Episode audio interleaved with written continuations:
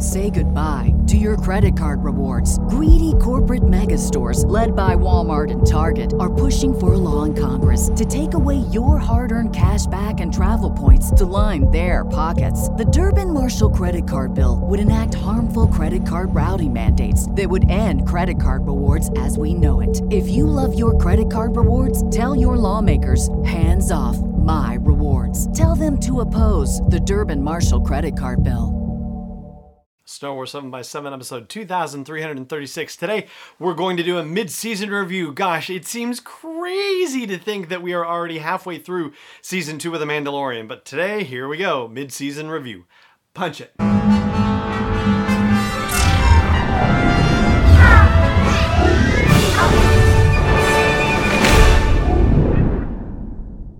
Hey, Rebel Rouser. I'm Allen Voivod, and this is Star Wars 7 by 7 your daily dose of Star Wars joy. And thank you so much for joining me for it. So here we are, four episodes into season two of The Mandalorian, and boy, does it ever look a bit different from season one of The Mandalorian through four episodes. But that is sort of, you know, the nature of the beast in one sense, because of the fact that the first episodes of season one of The Mandalorian had to set up the whole premise. It had to do a lot of world building very quickly, and it had to set up the initial stakes for the Mandalorian and the child, and also for Greef Karga, and what would happen to the Mandalorian over the course of the next episodes in the season. But instead of setting up the main conflict, which is what the first episode in season one did, and then dealing with the fallout of that, which is what episode two did, and then creating, for all intents and purposes, the inciting incident for the rest of the series, which is what episode three did, we were able to jump right in with season two, episode one. However, this first half of season two really has been defined by one particular concept, and it's a quid pro quo. The you scratch my back, I'll scratch yours kind of situation. Episode one, Cobb Vanth says, Yeah, you can have the armor if you help me kill this great dragon. Episode two, Frog Lady says, Yeah, I'll show you where the covert is as long as you take me there, because I gotta go see it. Episode 3, Bo Katan says, Yeah, I'll tell you where to find the Jedi if you help us with this Gozanti cruiser.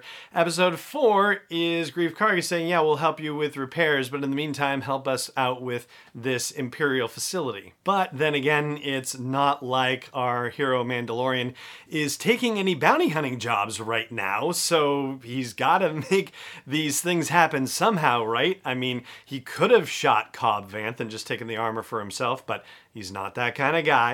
He could have told the frog lady to take a hike once he found out that Trask was where he was supposed to go, and yet he's not that kind of guy.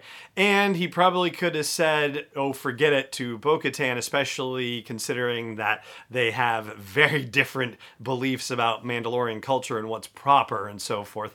But she had big information for him, and really, how is he possibly going to say no to that? And for as badly damaged as the Razor Crest was when it arrived back on Nevarro, I don't know how he's able to, you know, consider the possibility of saying, no, I'm not going to help you with this. Here, just take some cash, right? And fix my ship so I can be on my way. Yeah, they've already been through too much. So basically, these first four episodes have had a lot of opportunity for other characters to take advantage of the Mandalorian's good nature and the fact that he is not bounty hunting actively to get what they needed in order to give him the kind of information that he needs. So, yeah, I suppose that means that there's a bit of a form, if you will, to the way that these episodes are unfolding. I wouldn't say a formula, but certainly there is a basic form, a basic inciting incident for each episode, for all intents and purposes. And I will say also that something I've talked about with season one of The Mandalorian and about a clear divide that existed between the sort of adventure of the week episodes and the sort of mythology episodes does not seem to be present here in this second season. It does seem as though every episode is managing to advance the storyline in some fashion or another, even as we have an adventure of the week for example, from the known perspective of the Star Wars novels, which has now been brought into the Disney Plus series, Boba Fett's armor was existing out there, and so there is a resolution, at least of that aspect of the Boba Fett storyline, right? And it did advance something that we knew about Mandalorians and Mandalorian armor. And the fact that there was a Mandalorian presence on this other planet, the moon Trask, right? It took a couple of episodes to get there, but we got there for sure. And lo and behold, there were in fact other Mandalorians. But also, there were other Mandalorians that tie into yet another storyline. So now the Mandalorian is actually becoming a bit of a nexus for other Star Wars storytelling, whether it was the novels or whether it was the original trilogy, if you want to look at it that way from the Boba Fett perspective, or the Clone Wars when you bring in Bo Katan and Rebels for that matter. And now possibly working in Legends material with the Dark Troopers that are at the end of the fourth episode of the season, and potentially working in the sequel trilogy as well if those crazy, creepy, watery containers in the Imperial lab have anything to do with Sith experiments and experiments with injecting midichlorian infused blood into test subjects. So, with these first four episodes, not only have they expanded on the storyline from season one, but they've also managed to make it the word I just used, a nexus, a you know, connecting point, if you will, for all sorts of different Star Wars storytelling. So this is really well done, and they are off to a spectacular start with this first half, in my opinion. I would love to hear how you feel about it too. Please do chime in wherever you catch the show that has a comment section or at home base at sw7x7.com. And there is something that, you know, as far as these first four episodes go, is kind of remarkable in retrospect. And it does say something about the next four episodes as well, which I will share with you in just a second. But I do just want to give a quick reminder again about feedingamerica.org and the fact that you can look up your local food bank or food pantry and donate or find a way to best help that local facility via feedingamerica.org. So, you know, this time of year obviously is a special one, especially here in America at least, with Thanksgiving coming up.